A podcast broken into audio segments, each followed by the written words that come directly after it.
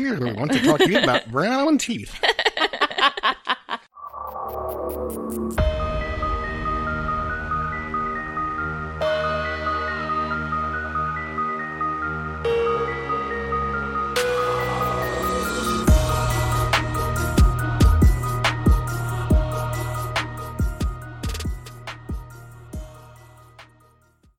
All right. Um yeah, my dad's here today. Hi. It's your time to shine, Greg. It is Greg's time to shine. Yeah, yeah. This is what you get when you're a parent that you know buys equipment. You know, suddenly you have new friends. That's true. he They let he, you do their podcast. he improved our sound so much that he is now our is now our fourth host honorary. Plus, they felt they needed an old man voice telling dad jokes. And Yeah, I think it was like, what are we Money missing noises. from the podcast? And it's like, you know, Dad jokes. dad jokes. dad jokes. Are really- stomach are- growls. This is Death Actually. I'm Dana. I'm Sarah. I'm Greg. I have no idea why I'm here. You, I, I you could have said no when I asked you to come. You're visiting from North Carolina. Yeah, you're the visitor. Yes, my Well, parents are in town from me. North I- I Carolina. really appreciate you uh, letting me in on this. Uh, you're spectacle. you're our first guest. That's true. Wow, Yeah. it's quite an honor. now you have to dressed tell us all your scary stories. Oh, Surprise. stories? Most of them Surprise, you're involved me as a telling. child. you're telling all the stories this week. Oh yeah, you do you have something prepared? Uh, absolutely nothing. Sarah was like, Sarah's like, what what stories are you gonna tell? And I was like, well, he remembers when Manson happened, right? Because you Actually, do yeah. were in L.A. Okay, you see, the only reason I asked that is because it was late last night, and I knew I had to have two stories ready, and I only had one, and I was like, You're like, maybe I can get Greg to do it. maybe I can get him to tell one. But I still woke up this morning and wrote one anyway, so it's Yeah, fine. no. it all worked out. off the hook, so thanks, Sarah. I appreciate it. Appreciate I do. I want somebody to know about the story though, because I think it's really cool that your sister used to like hang around with Tex. Tex Watson, yeah. Yeah. She didn't hang around with him, not by any stretch. Well, I, I, it was like she was around She him was and in was like, high I don't want to school. hang out with him because he's Yeah. scary. So I grew up in Simi Valley, California, um, back when Simi and Santa Susana were kind of two separate little townships in the same valley. Um, the uh, Spahn Ranch was just over the hill from Santa Susana, and it was a place that when I was a kid, we used to ride our bicycles up and over to get to the San Fernando Valley, which is where all the cool stuff was happening. Because basically, Simi Valley is a bedroom community where there's absolutely nothing to do. Like if God were going to give the world an enema, that's where he'd stick the hose. yeah, Simi Valley is still not mm. great. Mm, really. So you know, it's it. It wasn't that she like really knew him. She said that when she was in high school, he would sit at the quad all day long because he I guess he never went to classes because he was a psychopath. Nobody wanted him in there. Well, I thought he, would was like an adult.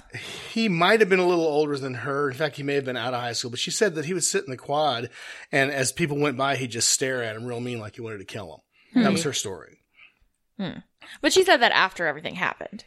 So it might have been like influenced a little bit by. It may have been influenced a bit by that, but but you know, eh, to a person, I knew all of her friends pretty Yeah. well, and to a person, they all seemed uh, seemed to think he was really weird. No, there was something where he like took too much of like a hallucinogen and it like changed his personality a lot and he like got real mean and weird. yeah, that was and- the story too. Although that was speculation, I'm Yeah. sure that nobody really knew, but they knew that he was heavy into drugs, and all of them were. Yeah, that makes sense. All of Mm-hmm. It them was- were heavy into acid. It was kind of the times, I feel like, too. Oh yeah, I mean, whatever they get their hands on, they take. Yeah. It like opens your mind, man. So I'm assume I'm starting because you did the last one on the last episode, right? Yeah, Okay. sure. That makes sense, right? Let's go. Whatever. It's fine. Either way. All right. So I realized we hadn't done a conspiracy yet. And I feel like we've advertised ourselves as if we do conspiracies. So I figured I would change that. So this is the fluoride conspiracy. Um, I've never heard of this. well, like there's fluoride in the water. Like, have you heard of that at all? Mm-mm. Okay. Well, I'll tell you about it because you have been drinking fluoride for your entire life. I uh the only conspiracies I know about are like Paul McCartney's dead. he is he died a long time ago. Chemtrails. Chemtrails. I was that was like my second choice was chemtrails, but I was like this one I don't know as much about, and also I'm like chemtrails are fake. Like this one I was like maybe there's something to it. There's not. There's not really, but mm, you know. Okay. The anti-fluoride conspiracy has persisted around the world since the 1940s, citing government attempts to poison the populace and mandate individual healthcare decisions. Today, it is largely correctly dismissed as a fringe anti-science belief, but there's still a vocal minority that insists that it, fluoride is a targeted effort to harm or control citizens. Isn't there also a conspiracy where it's like um oxygen is like poisonous too? It just takes like Oh yeah, I saw it on like a Tumblr post. like eighty years to kill you or whatever. Yeah, no, I I read the thing. It was like, oh, this is actually true. It's actually science. I'm like, no, it's not. Like, oxidation of cells is obviously like a thing, but it's not like what kills. Like, it's stupid. like, if anything, it's like your telomeres get really short, and then you start. Dana's a scientist and she thinks all your conspiracies are stupid. and That's she true. thinks you all know what telomeres are. So there's that. I don't know what that is. It doesn't matter. I'll tell you about it. The You next just time. don't want them to be short. Dana and her father are very smart, and I'm the oddball out. He's all right. Don't let him, don't let him fool you with all of his miscellaneous trivia. yeah, it doesn't mean anything. So it's only been within the last century that fluoride's use as a preventative of tooth decay has actually been understood. Uh, the discovery came after a dentist traveled to Colorado Springs and saw that many residents were walking around with discolored teeth. They were like stained this dark brown mottled pattern. Wait, they told me they gave me like fluoride wash as a kid at the dentist. Yeah, Like that stuff? yeah, you brush your teeth with fluoride every day. Yeah, Oh. but not in amounts that these people were getting. fluoride. Right. It was Yeah, flu- so fluoride is good for your teeth, but we didn't always know that. So this was it was only discovered in like the like 1908 um, that it had any effect on your teeth at all. So this guy in Colorado Springs uh, realized that the teeth were becoming discolored during childhood development. So if you didn't have this dark brown mottling as you were a child, as your adult teeth were growing in, you wouldn't get it once you were an adult. So, doc- Doctor Science, what is fluoride? Okay, so fluorine is a chemical. er, It is a chemical, but fluorine is an element. Um, so on the periodic table of elements, so it's the same as like oxygen, hydrogen, helium. It's you know an element. It is a halogen, so it's in the same class as iodine, chlorine, bromine. It's like a salt. No. Damn. So a salt would be like. I told you I wasn't smart.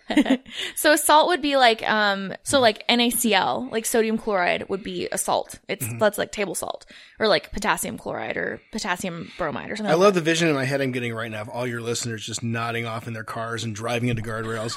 That's, that. You asked me what fluorine was. that's what I'm I'm gonna set doing. you I'm, up. I'm sitting here with a blank stare on my face. Science is not my thing. Okay, so you guys, I went to beauty school. Ooh, just like makeup is my thing. Um, can you help me with these cuticles? so all that you really need to know is fluorine is a uh, is an element on periodic table. It's in the same class as like iodine or chlorine. It is in the in water in like an ionized form is called fluoride, which is why we call it fluoride. Um, but it's just it's fluorine that's been in a in like solution. So what they also realized about the teeth that were mottled brown is that they were particularly resistant to tooth decay, which was kind of the new thing. So even though they looked weird and they had sort of like some of them were like pitted even, um, they were you wouldn't get cavities in them. So to figure out, they try to figure out what caused this. Um, and a chemist who actually worked for Alcoa, which was a um, an aluminum processing company, came across this paper and was worried that it was gonna like end up looking bad for aluminum companies that they were like causing people's teeth to turn brown. So he went in and tested the water and um, came back and said that it was actually high levels of fluorine that were causing this uh, this tooth mottling. and aluminium. Just fluorine. I just wanted to say Aluminium? aluminium. That's what it sound British. Um, It's fine. There'll be more aluminum talk and then you can say aluminum. Shout out to all you British listeners. Yeah, thank you. Everybody in the UK. Um, so the official term for this discoloration of the teeth is called fl- uh, dental fluorosis. Um, and the dentist began investigating. Basically, they wanted to figure out, well, if this is happening at really, really high levels, is there a level at which you can prevent the, you don't get the like discoloration, but you get the benefits of reduction in cavities. Um, so they went back and forth and did a few experiments in, in animal models, and they ended up coming to the conclusion that around one part per million is the like ideal level for preventing tooth decay, but not causing like mottling in your teeth. It's so not like the brown tooth threshold. Yeah, exactly. That, yeah. So it's like 15% of people at that level will get slight fluorosis, but it's really mild. And it's more like, like if you ever seen somebody, like a kid who has like white spots on their teeth, like kind of white, like marks, that's probably fluorosis. Like that's from high levels of fluorine. Hmm. The history of fluoridation of a public water supply began in 1945 in Grand Rapids, Michigan. Uh, the city was chosen because it had a large population of school aged children and the local water supply did not naturally have significant levels of fluoride. So the, like, in Grand Ra- or sorry, in, in Colorado Springs, when they originally found out that this, they had high levels of fluoride in their water, um, it wasn't like it had been added artificially or anything like that. It was coming from, uh, rocks. But yeah, so it was basically the, the rock that the water was coming from was basically dissolving in the water and it had like fluoride compounds in it. And so that's what it was coming from. So basically they thought, okay, if, if we can go to places that don't naturally have fluoride in their water and add it back at the optimum level, maybe we can get these, these dental benefits from it. The uh, experiment was approved by the City Commission of Grand Rapids, who discussed, um, basically with like three or four public health organizations, determined if it was going to be, if it was going to be safe. Um, they had tests of like for kind of years ramping up to this where they would test the, um, fluoride levels in school children before.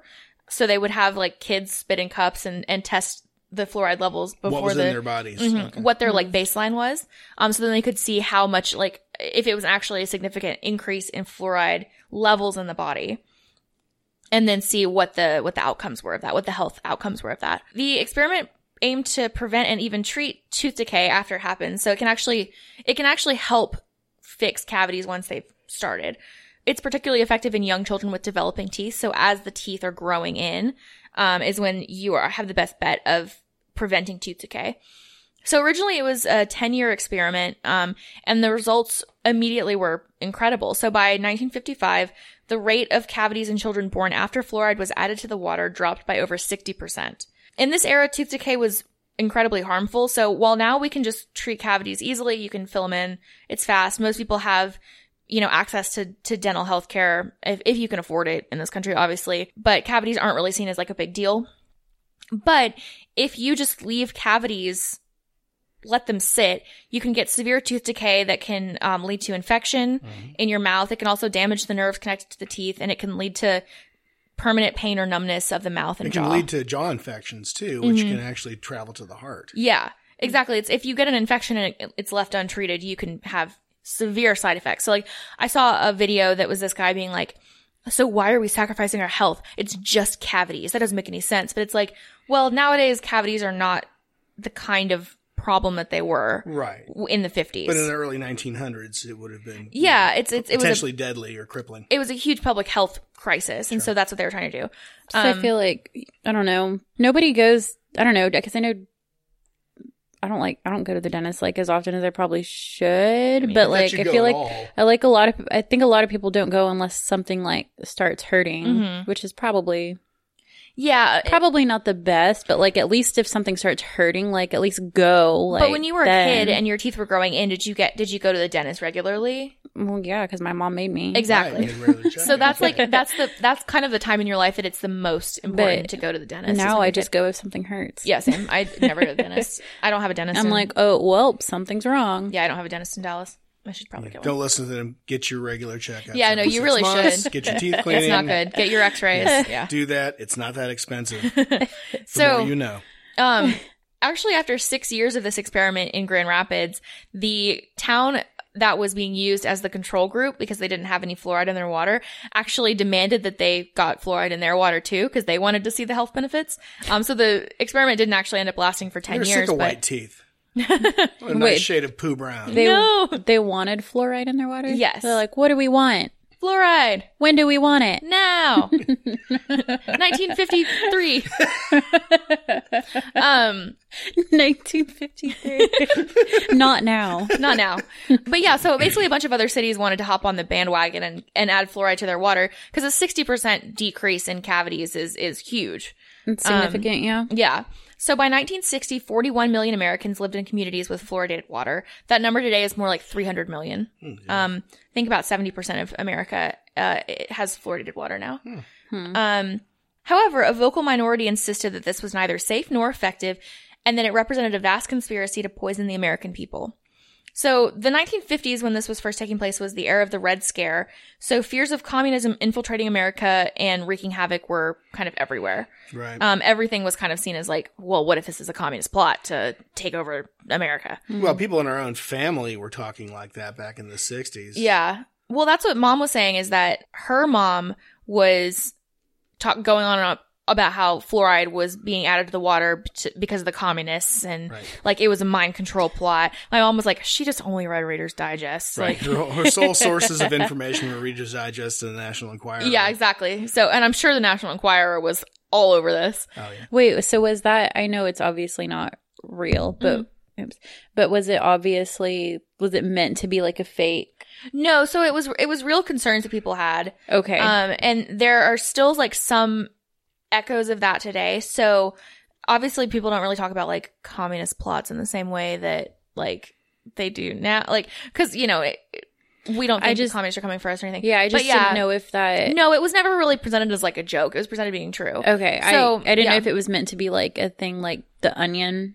Yeah, no, like- it wasn't, it wasn't like satire, Okay, but so they Now wanted it's just all people. liberals think that you know Putin and Trump share nipple tattoos or something like yeah, that. Yeah, well, they do.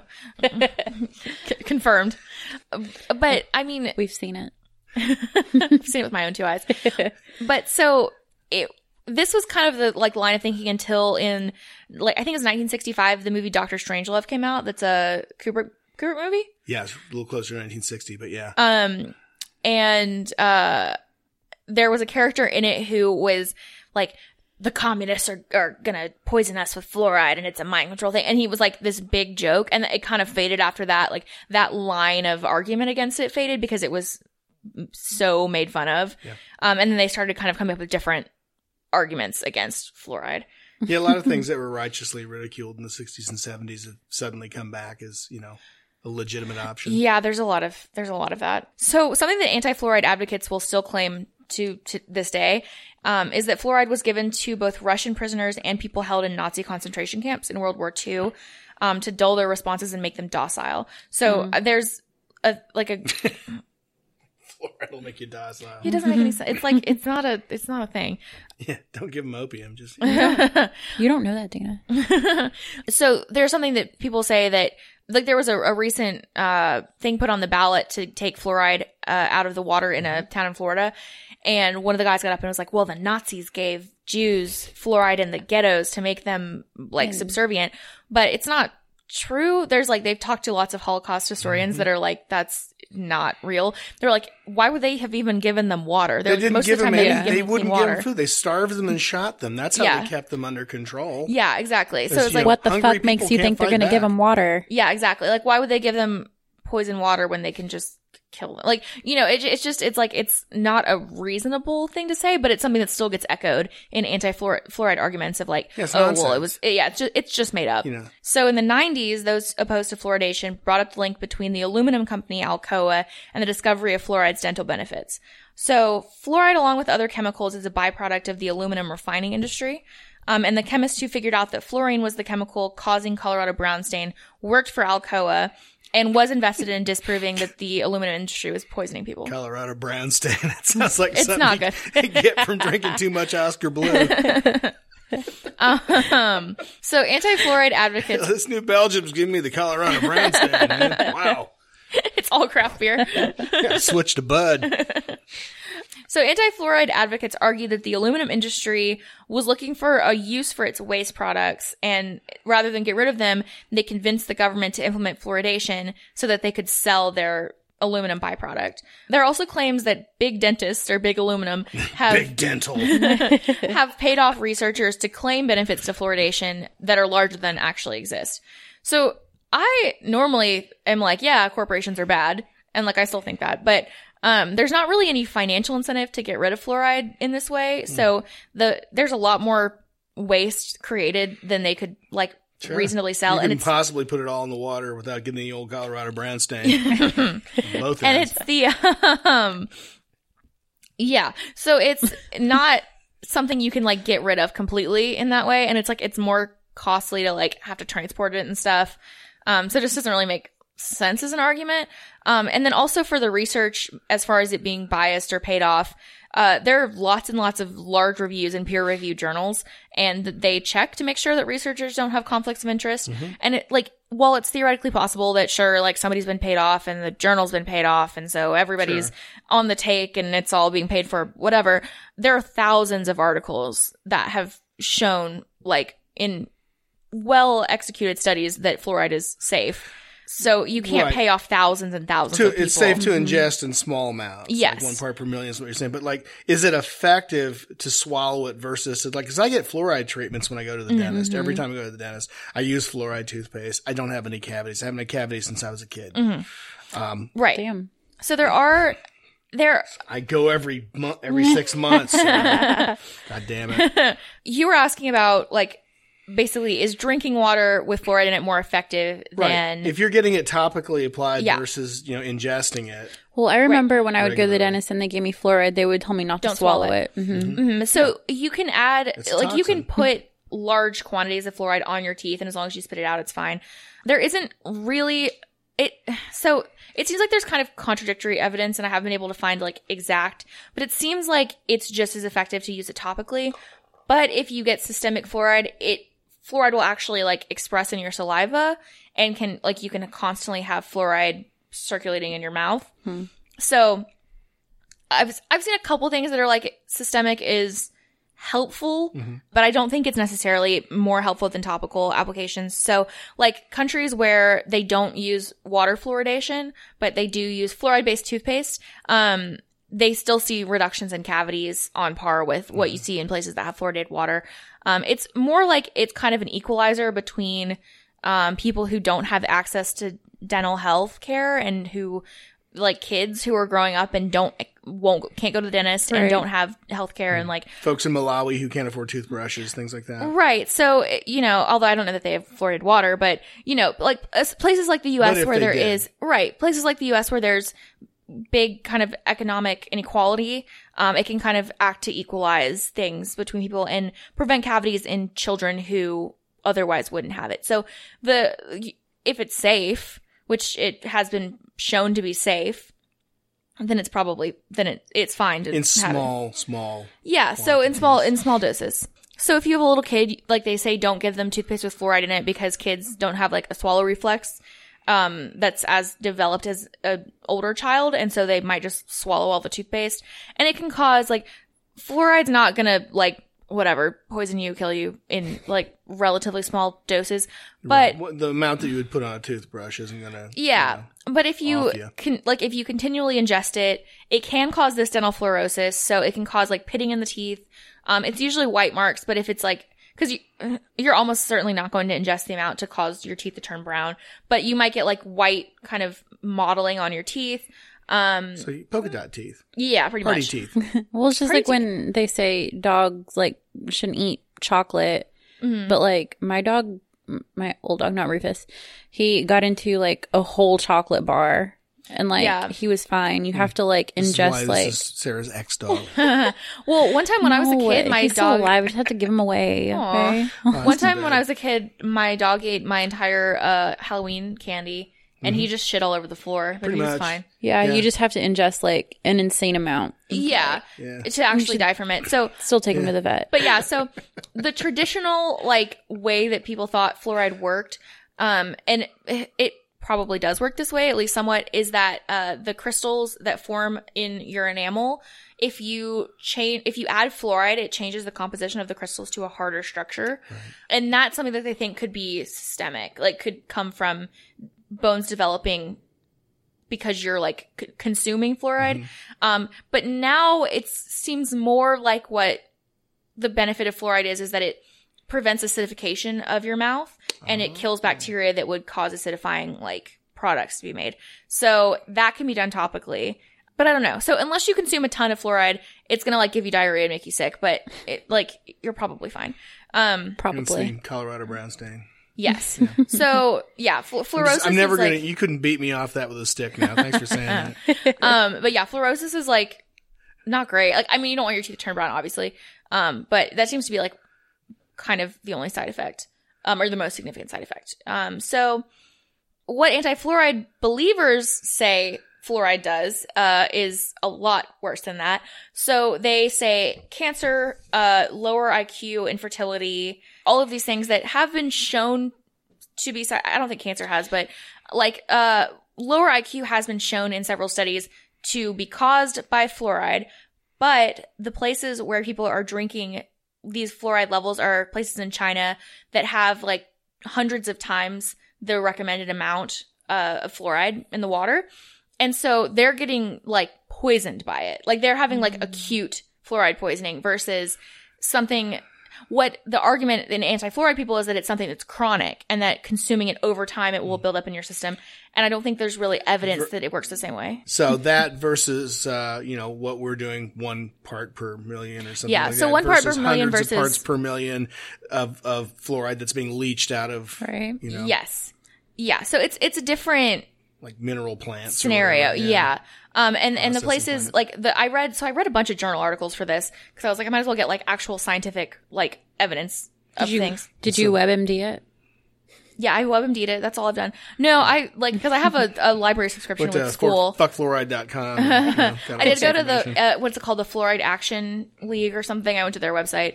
Um, Fluoride Action League. Yeah, and then I looked at this sources that they cited, the like Mm-hmm. references that were journal articles, and read them, and they didn't come to the conclusions that the anti-fluoride people said they did. so it was like, well, fluoride's been shown to lower IQ, but when you actually read the article that was published saying fluoride lowers IQ, they said this cannot be compared to places like the United States where the levels of fluoride are so low that they're not measurable, Right. It's like just in the same way. places that are doing like excessive. Yeah. amounts. So it's like I don't I don't like the idea. And then I also read a bunch of anti-fluoride things where they just didn't cite any sources at all. They were just like it causes cancer and places with fluoride in the water have like 5 times higher rates of like infertility, but it was like if you don't cite WebMD'd it. Yeah, but I'm like if you don't cite any sources, I'm not going to believe that you actually This- know what you're talking about. This peer-reviewed study said no collusion. so even Yes. though they didn't have anything to do with it, Yeah, it didn't say collusion. Yeah. So it's basically, I mean, it's basically that of just being like, well, this isn't what this paper actually said if you read it. But if you're somebody who sees that it's from, uh, like what sounds like a reputable source Right. and you maybe either don't have, I mean, because I had to use, like, I had to use library credentials from my school to get Right. in and actually get access to the article. So if all you can read is the abstract, then sure, then that's what it says is that fluoride's bad. Or if you could only read the title, um, so it's like you can say anything you want in like a scientific sounding tone, but if you're not giving This has the information- psychogobble seal of approval on it. Exactly. No, there was one that was like it was the it was the thing about the Nazi give the Nazis giving Jews um fluoride, and it was like it affected a part of the neuro blah blah blah system. Like it was said in like this very high level language, but I was like, it's literally made up. Yeah. Like They, I don't know. As soon as Godwin's law is invoked, just burn it. yeah, anti-science stuff on. like makes me mad. So, um, basically, what I what I wrote is that when you're talking about concentration of something, it's really important. Like dosage is dosage for a reason. So, if you take two aspirins, it helps the headache. If you take a bottle of aspirin, you die. Like Right. the amount of something that If I you're take two vitamin E tablets, it's probably not going to hurt me if I take a whole bottle. And Yeah, yeah, exactly. It's like they're I won't say color water brown stain. I'm oh god. done with that. Please. Um, but yeah, so it's like, you know, eh, we could talk about lowering the amounts that are in it. So, um, right now what the US recommends is that, uh, from 0.7 to 1.2 is the, um, ideal amount of fluoride. And they're actually thinking about lowering that standard to saying just 0.7, um, for everywhere. So, you know, it's slightly lower, but again, it's not like, it's, it's not much. It's 0.7 parts per million. And then they've said in some places that like where places have natural fluoride in the water, they were saying up to four parts per million was okay. And now they're like kind of going back on that and saying, well, you should probably find a different water source or filter out fluoride in the water if it's at that level. So, you know, there are, there are a lot of things in place to stop, like to prevent overdosing on it essentially. So then there's some other arguments that I thought were interesting, um, that have been made about fluoride causing issues. And this is the only one where I'm like, maybe this is something, and maybe this is something that can be looked more into. So there is a gland right in the center of your brain that is about the size of like a soybean, um, and it's called the pineal gland. And it produces melatonin and is known to control and regulate sleep cycle. Um, and then it also naturally produces DMT, which is the like psychedelic, um, that is found. It's produced when you're dreaming, basically, and and gives you like, it's what creates Really dreams. cool, is what they colorful think. dreams. Mhm. yeah. It's also your where fly. initials. It is also my initials, which I think is kind of I fun. like those. um, I, I always know somebody's like really into drugs when they come into my room and I, it was in college, I had a thing with like DMT painted with my initials. and if people walk in and instead of going like, oh, that's your initials, they go, oh my gosh, why do you have a sign about DMT? I knew they were like, I was like, you, you do drugs. But yeah, so there are like scientific reasons for why the pineal gland is important, but crunchier types say that it's the third eye and that it's like it's what creates you know DMT so it's actually like really spiritual and like acts as your third eye and is whatever. Um and so the pineal gland naturally calcifies with age um and has like from like the 1400s or I think the 1600s when they first were cutting into the brain they saw that older people had calcified pineal glands. So it's not something that is just caused by fluoride because it's been happening since before fluoride was a thing but it does have high concentrations of fluorine as compared to the rest of the body. Fluoride can contribute to calcification of the pineal gland. So that is real.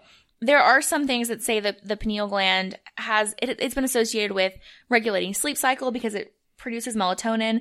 Um, and it's been somewhat linked to like Alzheimer's. So people with Alzheimer's tend to have a more calcified pineal gland. I don't think that it's accurate to say that Alzheimer's is caused by this, but it could contribute to it. Potential correlation. There's a there's a correlation at least. Um, so the dumb version of this argument is that the government is trying to block our third eye and prevent us from like being enlightened and whatever. Like I watched this video of this guy and he was like, "Well, fluoride is just bad for you because they're they're trying to block your third eye and it's poison and the only way to get rid of all the fluoride in your body is you just have to stop eating meat because just- meat drinks it drinks water." I, I, like, I love these conspiracies because you know you've got a government that is like so focused on screwing you up that it will that will close off your third eye, but it can't fix a fucking pothole on six thirty five. yeah, no, it doesn't make any sense. You know. But let's close off your pineal gland because that's more Yeah. important than my truck not losing its Yeah. wheel. Well, it's also like hitting it's a big thing of three like inch deep pothole. the Illuminati's doing it, the New World Order is doing it, like it's being orchestrated by the fucking Rothschilds, like Right. whatever. Like you can go down this hole of it's all these Yeah. different entities that are doing this. Absolutely. Um, but see, if you had a podcast that that legitimized that stuff in their eyes, you would make a lot of money. That's true, but those already So- exist. Yeah, and I I'm can't. just saying, you know, you could sell a book with you know It's true. loads and loads of bullshit in it a whole lot easier than you can sell the truth. That is true. Um, so buy my book coming out in uh two months. It's going to be called "Why Fluoride Is Bad" by Dana, By Dana Rothschild. by Dana Rothschild, by DMT. by DMT. Dana Illuminati Oh my Rothschild. god, they would love that. I, I'm sure there's somebody that would be like, the correlation means that she's like in on it. like, oh my god. Um, so yeah, so this is an interesting path to go down. Um, you know, maybe it is related to the pineal gland calcification. Maybe we do need to look closer into this. It doesn't seem like a reason to avoid fluoride altogether. If anything, it would be a reason to stop drinking fluoride, but not necessarily using it in like toothpaste and stuff. Yeah, my my after listening to what you talked about, my my contention is that you don't necessarily have to have it in your drinking water. It's mostly topic a topical Mm-hmm. Yeah. application does it. But if you're living in a country where there just ain't a dentist around, you haven't got Mm-hmm. a toothbrush, you can't get a tube of Crest Yeah. or whatever. yeah, know, it's it's put it in the water. I mean, it's like in the 50s, it did reduce tooth decay by 60%. Like, it is effective, but those margins are going down as dental care is getting better. Mm-hmm. So, you know, it's not 60% anymore. It's Right. like Fluoride 20%. toothpaste came onto the market in what, like the 70s? or something 70s, like yeah. that, yeah. Um, so this is like such a rabbit hole. So we've been talking about this for like an hour and a half. Like it's, it's hard to like pin down exactly what this is because it's coming from so many directions. Um, but I think that there's like some legitimate c- conversation around it. I don't think you should necessarily say, no, it's good. Let's not talk about it at all. Yeah. But there's a wealth of scientific information that shows that it's effective. There is, and we should express all of it. And then all the folks who are driving, listening to this podcast, who are driving off of bridges, you know, make sure that you're videoing that shit so we can put it on our YouTube channel and get lots of subscribers. it's not that boring. It's interesting. It I is think int- it's interesting. It is interesting. Um, so yeah, some of the like anti-fluoride argument comes from a, probably a place of like scientific concern, but a lot of it seems like it's people trying to make money off of like, well, you need to buy my crystals because they're gonna take the toxins out of your body and you need to become a vegan because like vegan uh, plants somehow don't have these- fluoride in them. Doesn't make any sense. You need to use these essential oils. yes. Exactly. Yeah. No, don't do that. It's so it's like there's a lot of this that is overlapped with like the anti-vax argument of like the government's trying to force us to do things and blah blah blah. So like pretty much every anti-fluoride person says, well, this is giving a medical treatment without consent.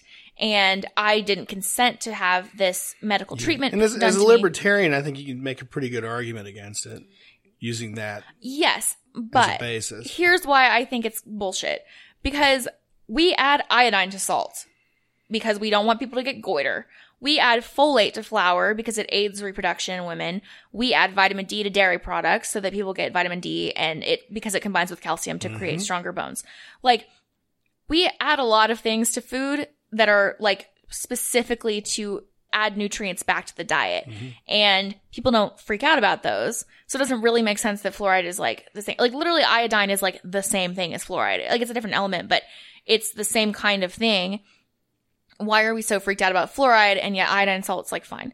And so, I mean, like in uh, France, they use uh, fluoride and salt instead of adding it to the water. And it's like, that's also an option. And it's technically like you can control dose better that way. But if you get uh, too much sodium because you're like trying to add salt with fluoride in it to get your fluoride, then you could, uh, get high blood pressure. And Potentially then high that's, blood pressure that's and its own stroke. thing. So uh, that was like why they went with water instead of salt. Like there was a conversation about that. And that was like specifically the reason why they didn't, because they were like, well, that's kind of contributing to a different health crisis, which maybe we shouldn't do.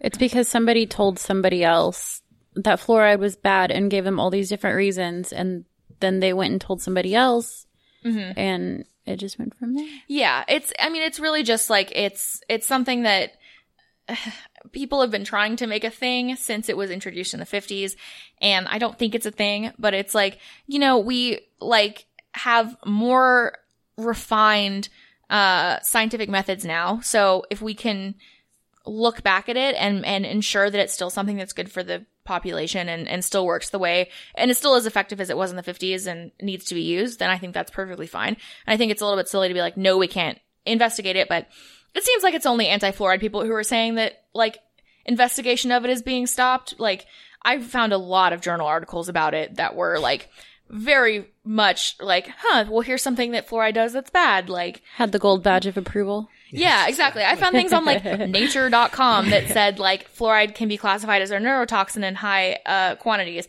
Like nobody's fucking quashing the resistance or whatever. Like you just don't read. Like I don't know. So I was most of it I was like okay, this is made up and bullshit, which is why I'm like bad at doing conspiracy theories because I'm like this is fake. Um but yeah, so uh I couldn't like come at this from like a fun like what if it's true angle I because blame it's your not. science background for that. Yeah, hopefully this wasn't too boring. Sarah, you, you thought it was interesting, right? Yeah. Normally, I will come back. Sarah, at, wake up. What'd I'm think? the only reason I am yawning over here is because I woke up at 7 a.m. to write my story. no, Okay, it was I'll- interesting. Normally, I would come back at you with uh, counter arguments, but not with that one. I'll come back at you with arguments for uh, why Paul McCartney is dead. Okay. No, I want you to do that one, and then I'll I'll look up It was why. the fluoride in Liverpool swab. yeah, it was, it was all the fluoride. He hasn't been dead since he was 13 years old. He's replaced by a changeling. It all comes back around. Reference yeah. back to It all episode ties six, together. folks. All right, It's my turn. it's Sarah's turn. okay. So I am doing uh, Ronald DeFeo Jr., Never the heard of him. real Amityville Horror. Oh, okay. Ronald DeFeo. You know what feo means in Spanish? Yeah, it means ugly. Ugly, yeah. Hey. Ronald of Ugly. Hmm. Okay. I'd like to know where that town is. So, uh, yeah, Ronald DeFeo Jr. He liked being called Butch though, and he made that very clear in his like police interviews and stuff. Call me Butch. Um, but I just refer to him as like Ronald or DeFeo. I don't call him Butch because that's annoying. So yeah. Yeah. this is the real Amityville Horror. So Ronald DeFeo Jr. was born on September 26th in 1952 in Brooklyn, New York, and he was the oldest of five children born to uh, Ronald and Louise DeFeo. Ronald Sr. worked as a car salesman at his father in law's Buick dealership. He provided a comfortable life for his family, but he was kind of an asshole. Uh, he was known to get in like hot tempered fights with his family and lashed out at his wife and kids all the time. And he lashed out at uh, Ronald the most. Uh, since he was the eldest child, he expected the most from him. Uh, he was also the target of bullies at school because I guess he was a little. Uh, he didn't look overweight in his pictures, but I guess as a kid he was kind Kinda of chubby. overweight. Yeah, so he was bullied for that too. Did you see the Amityville horror? Mm-mm, I don't watch scary movies. They freak me out too much. Dana. And yet you're doing this podcast. I like scary. Fascinating. I know. She likes hearing them. She doesn't I like, like, hearing seeing them. them. Yeah, I like seeing like gore freaks me out a lot.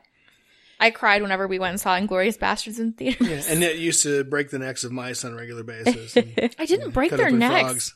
I put them in a CO2 chamber and I let them fall asleep until they died. Wait, I'm sorry. What? Oh, you didn't know this. You didn't know that she was a, a I'm not serial a murderer. fucking murderer. of No, I. I did mouse uh, research.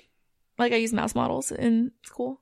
So you're a murderer? Yeah, I'm a mouse She's a murderer. murderess. I had to stop. I hated it. It was really uncomfortable. Like I Some I didn't like murder. doing it. You Murder. Then why did you do it?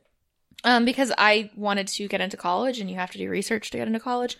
I switched over to flies like pretty fast. Yeah, like, cutting up in models. flies wasn't, you know, didn't quite have the same effect. I didn't cut them open; they're too small. I you just used to look them. at their little testicles to see what the sex they were, didn't you? no, they don't. You don't. That's not how you sex a fly. You don't look You at their fucking penises. Yeah, you don't look. Yeah, you don't look for the male sausage or the wizard no, sleeve or the girls like that? are just bigger, Oh, okay. and the boys have a a black mark, like a little black butt. Uh, anyways, so Sorry, I didn't mean to go off on the tangent. and the boys Fly have sex vaginas. combs on their hands.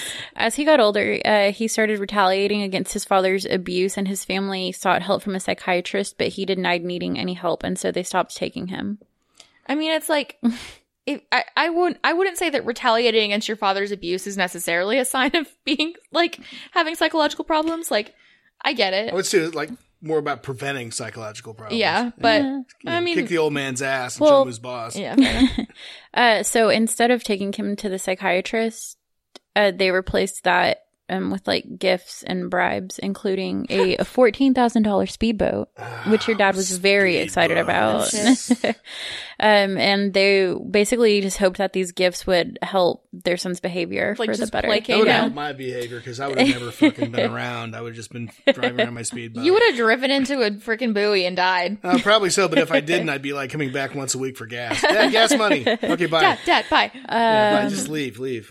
but as you may have figured, these gifts didn't help. By the age of 17, Ronald had started using LSD and heroin reg- regularly. Regularly. I love heroin. regularly. He had also been expelled from school due, due to his violent episodes. Um, he was still being rewarded by his parents, though. He was given a position at his grandfather's dealership and re. re- oh my god. Re- re- Re- re- re- re- Be re- very, very remix. quiet and bucking bloods. given a position at his grandfather's dealership and received a weekly salary regardless of his work performance or attendance. I would love that. he God, dream spent job. he spent this salary um On drugs? well on a new car. Well, his parents bought him the car, bought him a new car, but he would spend his money like On the car? on the car. Yeah, Mhm. thanks. Couldn't think of the word. Hell Um guns, drugs and alcohol hell yeah. because America. Merca. I would love if my deranged son started buying a bunch of drugs and guns. I'd be like, yes, definitely great. Definitely going to turn out well for me. Here's more money. Here's more money. Buy more guns. Have fun. Love you. Uh, so as time passed, his behavior got worse. Uh, during a fight between his parents one day, he actually pulled the trigger of a 12 gauge shotgun point blank range from his dad, Oh but my the God. gun malfunctioned. Holy shit. Um, and his father then ended the argument. I mean, good Say, choice. Solid. Yeah, it's probably time to shut it down. Oh my god. But Um, didn't, like, did they respond to that by like doing anything to stop him from? Nope. Hey. Well, you know, they're indulging with power boats and fast cars. you Yeah. know, it's Yeah. Not like they're going to call the cops on him for Yeah. Maybe they were just buying him fast. head off with a 12 They gauge. probably rewarded him even more. Yeah, Probably so. probably. They're like, So oh we no. give him more shit. Maybe give he'll stop trying to shoot at us. Yeah. Um, so in 1974, he was 22 at this time. He became unhappy with his salary and began thinking of ways to embezzle money from the dealership that Nice. his grandfather owned. Hell yeah. So that October, he was given the task of depositing over $20,000 into the bank. And he planned a fake robbery with his friend and promised to split the money with him. So the plan actually like went smoothly until the police came and questioned him. He obviously denied it and he got really pissed off that they were even asking him about it. He's So- like, "Why would you think that I would do that?" So you, you said this is the Amityville horror, horror, but it sounds like the plot of Fargo right now. Yeah. also a good movie. So Ronald Sr. began to also suspect that his son had done this, but when confronted, Ronald Jr. threatened to kill his father. Again. Sounds about right. Yeah. So so at 3:15 a.m. on November 13th, 1974, Ronald DeFeo shot and killed his entire family using a 35 caliber Marlin rifle. He entered his parents' bedroom. Ronald DeFeo Sr., who was 43, and Louise DeFeo, who was 42, uh, were found lying on their stomachs, having each been shot twice. Ronald then entered his brother's room. Uh, Mark, who was 12, and John Matthew, who was 9, had each been shot once and were also found on their stomach. Lastly, DeFeo entered his sister's bedroom. Dawn, 18, and Allison, 13, had also been shot once and found facing down on their stomach. So this all took place within 15 minutes. Ronald then showered and got ready for work. Ah. He gathered his bloody clothes and the rifle, dumped them into a storm drain, and got to work by 6 a.m. Oh my gosh. Kiss mom and dad goodbye. Yeah. So Make sure to lock the door before he left. So once he was at work, he called home saying that he didn't know where his father was or why he wasn't at work that day. And around noon, he said he was bored and left work to go hang out with his friends. In an attempt to secure an alibi, he told everyone he saw that day that he had been unable to reach any of his family.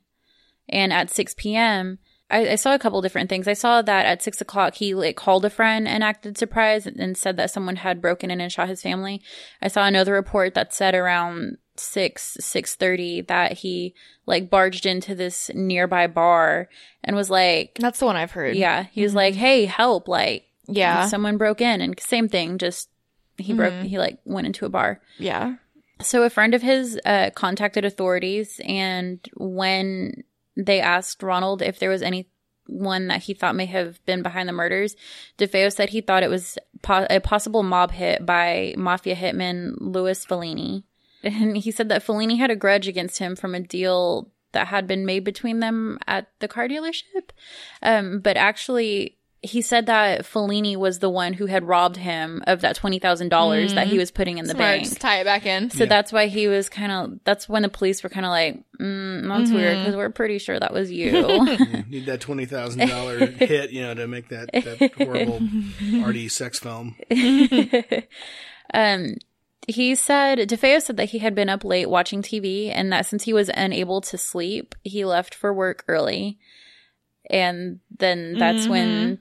That's when somebody must have like gone in and shot his family. Um, he was then placed under police protection while they attempted to find the culprit. Uh, however, DeFeo's story fell apart pretty quickly. It was that that smell of gunpowder and blood, you know, that was emanating from his body. so when the police went to search the house, they found an empty box for a 35 caliber Marlin rifle in DeFeo's bedroom. Like, Whoops. didn't hide the fucking box. Missed a spot. so apparently he had like a stash of guns Mm-hmm. because he was just Felt like he was just buying them constantly. yeah just buying drugs, guns, and alcohol. Hell yeah. Um, so they also noted that everyone uh was in the same position in bed and they were all still in their pajamas so it just made more sense that the murders happened early in the morning which means that ronald would have been there when the murders took place Right.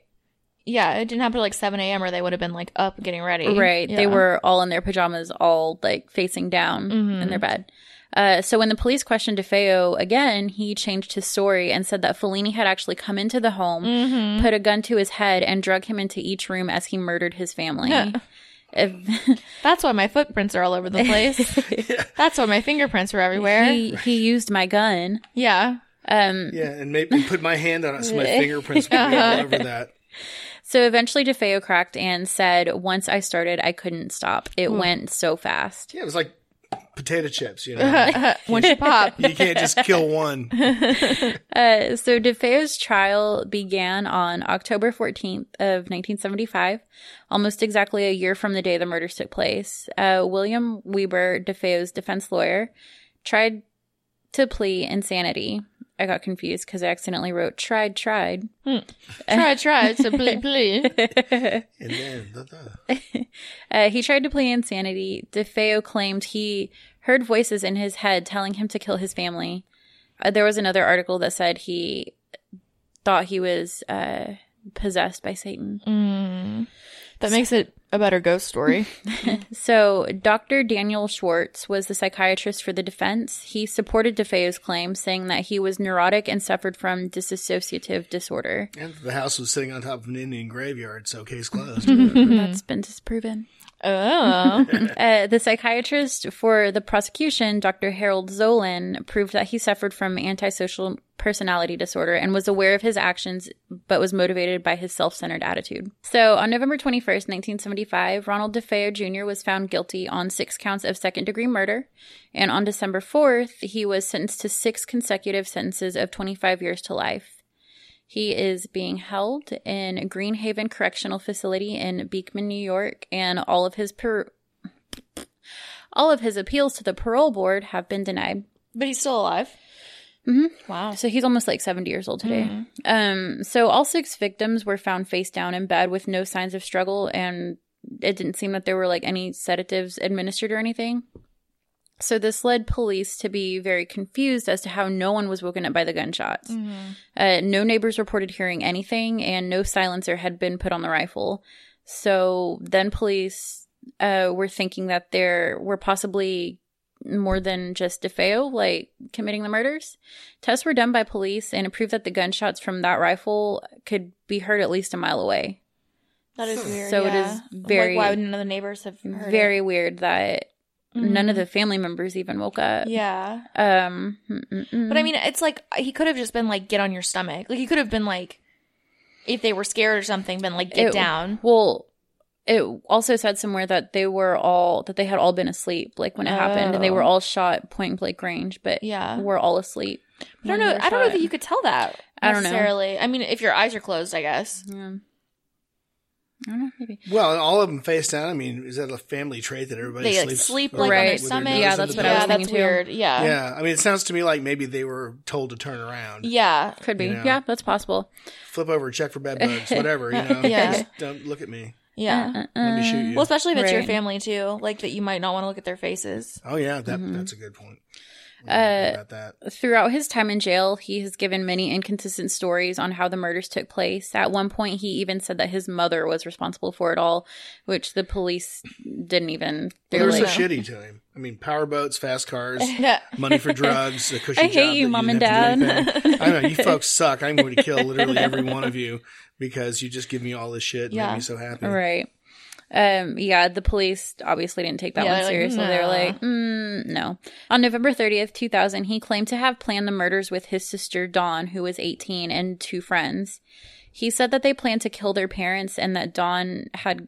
uh, he said that they planned to kill their parents, like, quote, out of desperation. hmm Like, I don't know if it was because of, like, the constant fighting or, like, the way their dad treated them or what, but either way, like, why would you kill your mom? Like, I don't. Yeah. I didn't see like anything that reported sense. her Yeah. being a shitty person. Uh, that they planned to kill their parents and that Dawn had killed the two younger boys to eliminate them as witnesses. And I guess this wasn't a part of their plan. So after seeing that she had done that, he said that he became so furious that he knocked her unconscious onto her bed and shot her in the head. But that doesn't, yeah, it doesn't make sense. Like, why would they all have been on, like, because the other sister was on the bed too. Right. So then where would she have come from? Like, it Yeah. just doesn't make sense. Mm-mm. So Well, neither does killing your whole family with a. Well, yeah, but I mean, like, at least logistically, you can do that.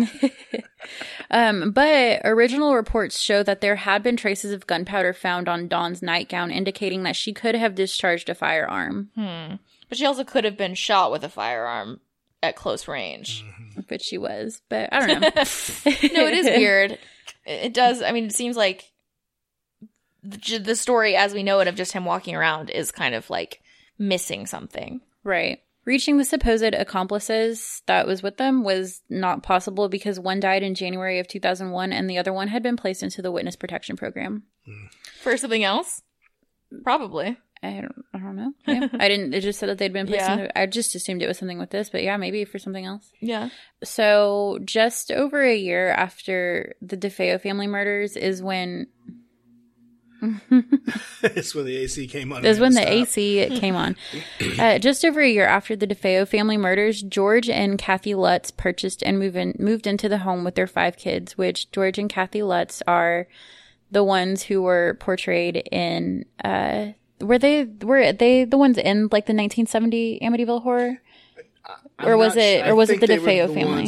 No, the Amityville Horror was the people who came in after. Okay, yeah. So the Lutz family was the one who you you've never seen it, but they're the ones portrayed in I know like, of it. Yeah. the Amityville movies. Like I, Ryan Reynolds was in like the newer. Mm-hmm. Yeah, The Craig T. Nelson, one. I think, was the dad in the, in the original. one. Okay, yeah. I saw the original one. I'm just I tend to like Unless the I'm conflating it with something else, which I may very well be doing. I tend to Yeah, like the 'cause all horror newer. movies kind of seem the same to me. To Yeah. be honest. I tend to like the newer horror movies Yeah. better, just because I like the special effects better. Because That makes I'm sense. certain I'm going to screw this up, and Google is my friend. So. So George and Kathy Lutz uh, purchased and moved into the home with their five kids. They fully knew um, Like she what take had happened? headphones off? It's just to get my no, you're good. sorry. Uh, yeah, uh, the realtor told them everything that had happened in the home, but they said that this was their dream home. They probably got a good deal on it. So they bought it, and um, George Lutz. This is when like it was like very very soon, like almost immediately as soon as they moved in, is when they claimed things were happening.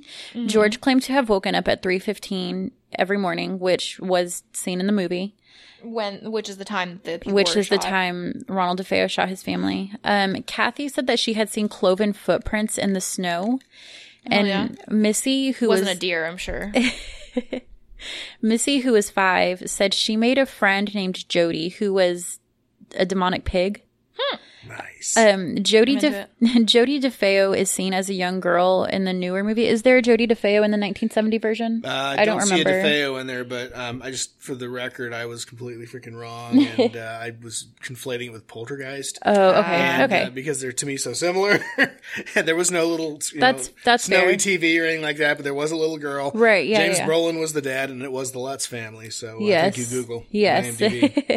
So Jodie DeFeo was seen as a young girl in uh, the newer Amityville movie.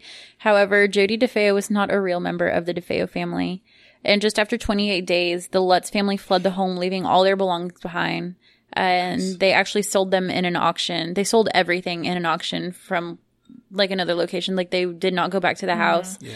So the address was changed from 112 Ocean Avenue to 108 Ocean Avenue, and no hauntings have been reported since.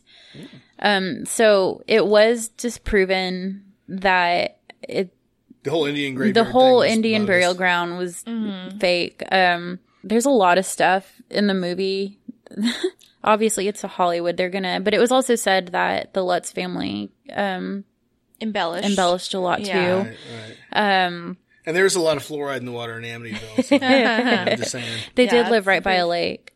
Um, they did have a he did have a speedboat. That's how they got away in the movie. Was a speedboat. And It was like a little. It wasn't really a speed. It was like a sh- little shitty like Pontoon boat. Yeah, it was kind of like a little shitty power boat. yeah.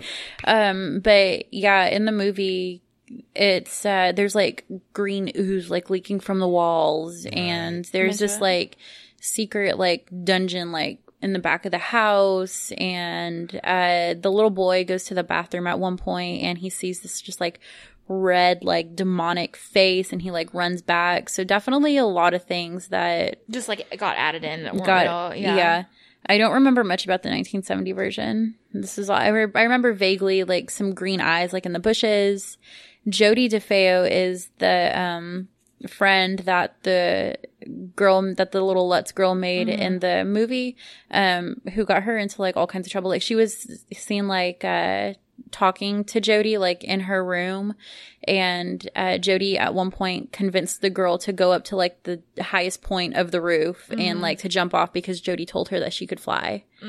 And then the dad has to like go up and save her. So Jody was a little girl in the movie and a demonic pig is In- what in quote unquote real life, but like Yeah. there was never a Jody DeFeo. Right. So So, it's like that's not really coming from like the actual story no. of what happened. This is what in 1979 would have passed as a true story. what I've heard is like, or like what I've seen people say is maybe, maybe there was something with like there was some kind of bad energy around the house, and Mm-hmm. it sounds like maybe the father was like Dabbling in the a- occult. Yeah, That's or, been like, said. Was becoming like abusive towards the family, Right. And they like kind of blamed on the house and like came up Mm-hmm. with stories to like put the blame off of him, but he was actually like abusing the family, and Yeah, they it's just a monster. Yeah, like I've heard that kind of said that like It's definitely for the most part been like pushed off, mostly affecting like the dad. Yeah. Will be like quote unquote possessed or yeah, but it's like, like, maybe hearing voices. was just, like, beating the shit out of his kids. Yeah. And, like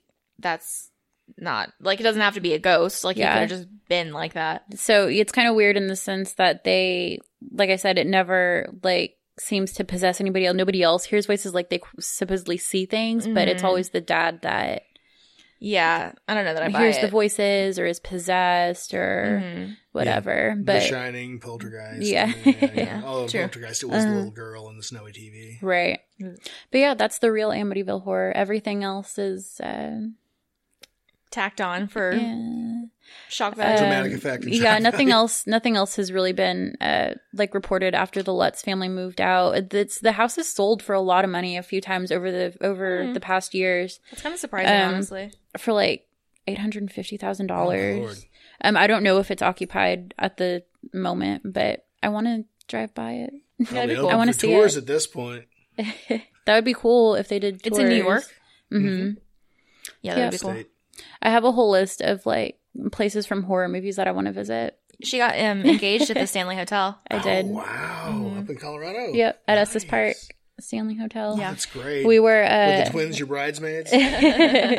we had been uh i think it was it was the first time we had visited colorado and i was like stanley hotel i want to go there. Absolutely. and uh chase had been like walking around all day like with this fucking ring in his pocket. And i didn't like when we first got to colorado he had his little backpack and i was i was like unpacking my stuff and they were sitting down and i grabbed his pack backpack. I was like hey i'm gonna like put your stuff up. He like bolted up. He was like no like grabbed it from me. I was like what the fuck is wrong with you? He had the ring in his backpack and um like, okay. and we were walking all Free. we were walking all around Estes Park that day, and he was trying to find a place to do it. And then finally, he just like did it there. He was like, "I figured you would like this because you're a weirdo." and then we went on a ghost tour of the Stanley, and it was super cool. But I'm going to tell that story another day. Yeah, that needs to happen. That's fantastic. It was cool. Yeah, Thank you so much for listening, everyone. Thank you to my dad for being our co-host yeah. Hey. Thanks. today. Thanks for having me. I just really appreciate you putting up with me and uh, not worrying about my weird body noises. oh yeah, Kylie's not here. I feel like we never said that. Yeah. It's probably implied. I took Kylie's chair and I feel kind of bad, although it's warm and I'm happy. yeah, she had to. She had to go. She's fine. But yeah, No, she's not. We killed her. we killed her. She's gone. The real Amityville horror is that we murdered Kylie. Really, we're trying to find a good place under the stoop to put the body. um, please rate our podcast and review it on iTunes. That would be really helpful.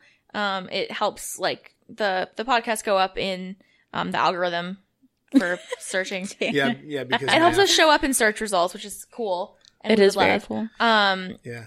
please, So just download it a shitload of times. And, yeah, just keep listening to it listen. over and over and over and download over a again. bunch of No. Um, uh, please follow us on Instagram at Death Actually Podcast, Twitter at Death Actually. We are on Facebook, Death Actually Podcast. We have an email address that you can email us if you have any questions or comments. Check Um, out our website. It's deathactuallypodcast.com. And we're deathactually at gmail.com. Thank you so much for listening, and we'll uh, talk to you next week. Bye, guys. Toodles.